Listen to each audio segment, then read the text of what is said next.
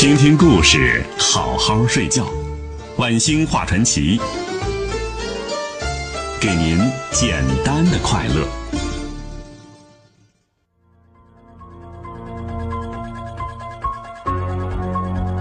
好了，接着说沈醉。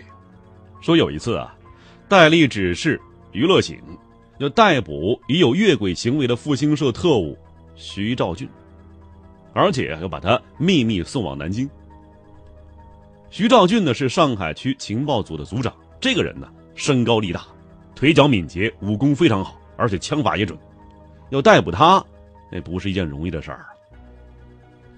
接到任务之后的娱乐醒啊有些紧张，而沈醉呢却满不在乎，揽下任务。他献计呀，让娱乐醒反其道而行之，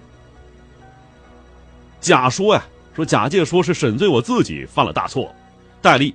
要逮捕我自己，而且呢，就要徐兆俊把沈醉押往南京接受调查。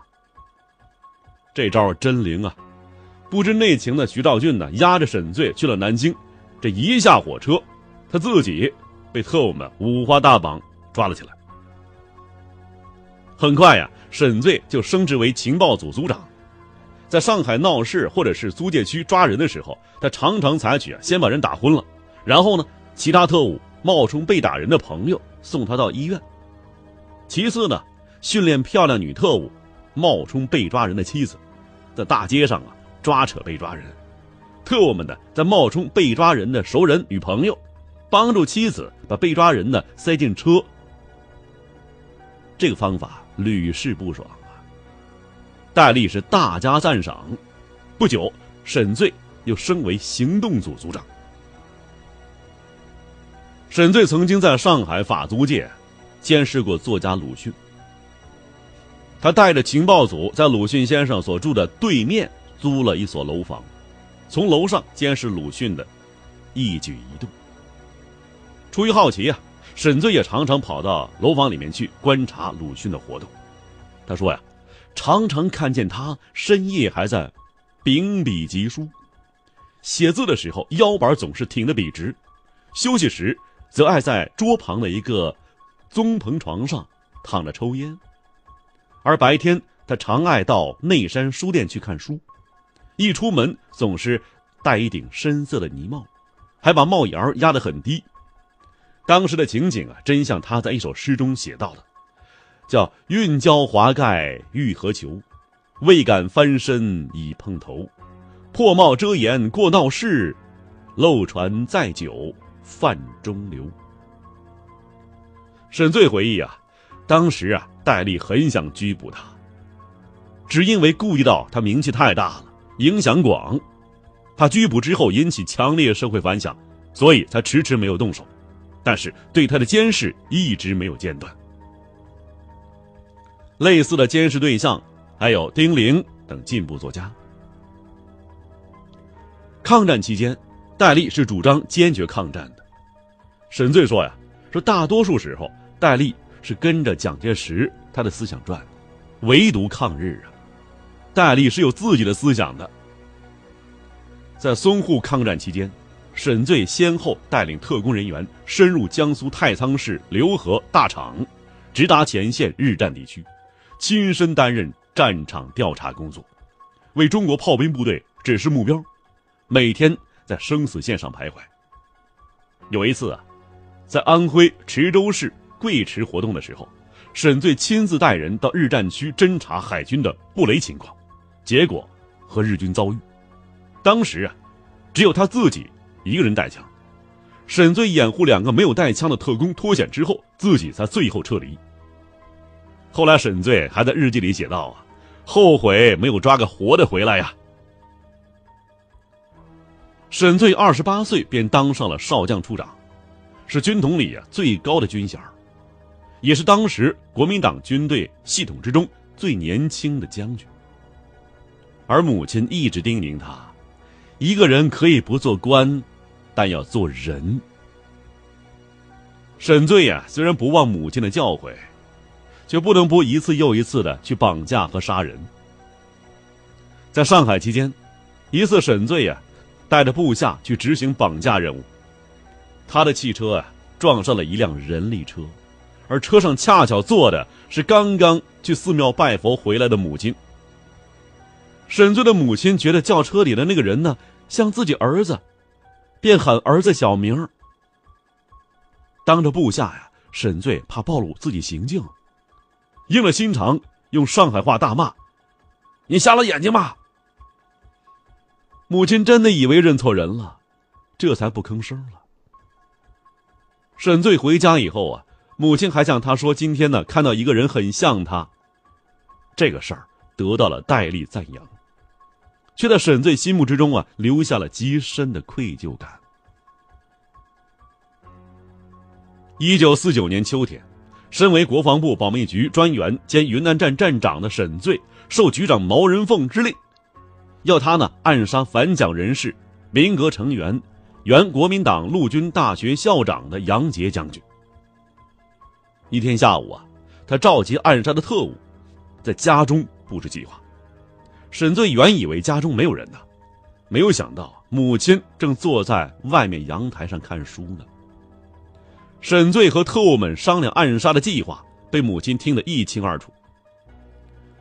特务们走后啊，母亲愤怒的责骂沈醉：“我多年来一直教导你，一个人可以不做官，但要做人。你把杨先生杀了，明天你的儿女们问起你。”谁把杨伯伯杀了？你怎么回答？要我这个做母亲的又怎么见人？我不要你这个儿子，我马上走。这其中啊，沈醉妈妈也提到了，你杨伯伯对吧？为什么呢？因为沈杨两家呀是邻居，彼此熟悉，两家的孩子也常常在一起玩耍。沈醉呀是羞愧交加。后来承受着军统纪律处分的风险，最终也没有执行保密局局长毛人凤的暗杀命令。云南解放前夕，沈醉服从蒋介石命令，将母亲和妻女送往台湾。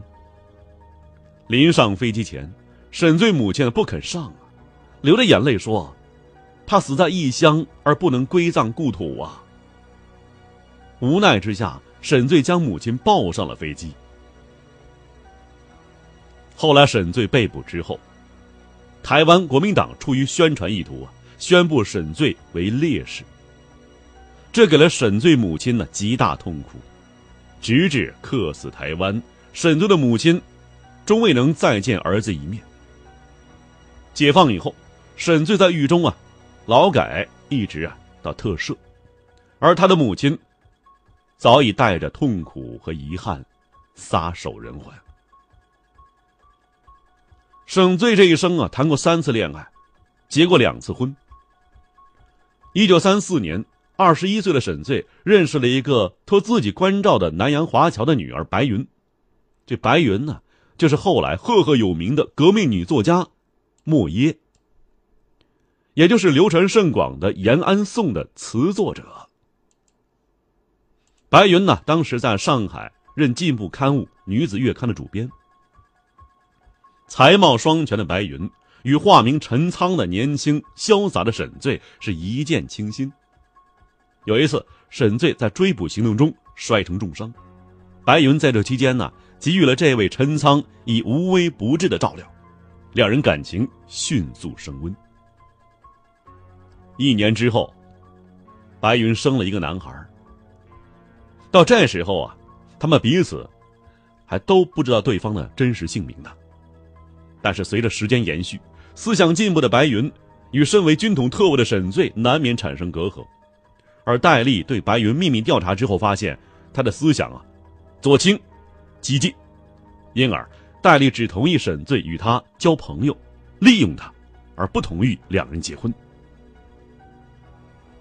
七七事变以后，白云劝沈醉同去延安，沈醉也没办法。讲出自己真实身份来了，最终，白云离开沈醉，去了延安。三年之后，抗战爆发了。沈醉在湖南林立军统局特训班当教官的时候，遇到了后来的妻子苏艳萍。第一次相识啊，苏艳萍学游泳，不慎误入深水区，沈醉呀救了她。当时沈醉只觉得这姑娘挺调皮的。后来一次，沈醉准备回长沙探望母亲，这苏艳萍呢，恰巧因为父亲病危，哎，也要请假回长沙，便搭沈醉的汽车同往。到苏家以后啊，沈醉陪着苏艳萍询问他父亲的情况，可谁知呢，苏艳萍的父亲呢，误会了。以为呀，沈醉是她的男朋友，便拉着沈醉的手啊，恳切的说：“说雪雪啊，苏艳萍的小名就托付给你了，托付给你，我就放心喽。”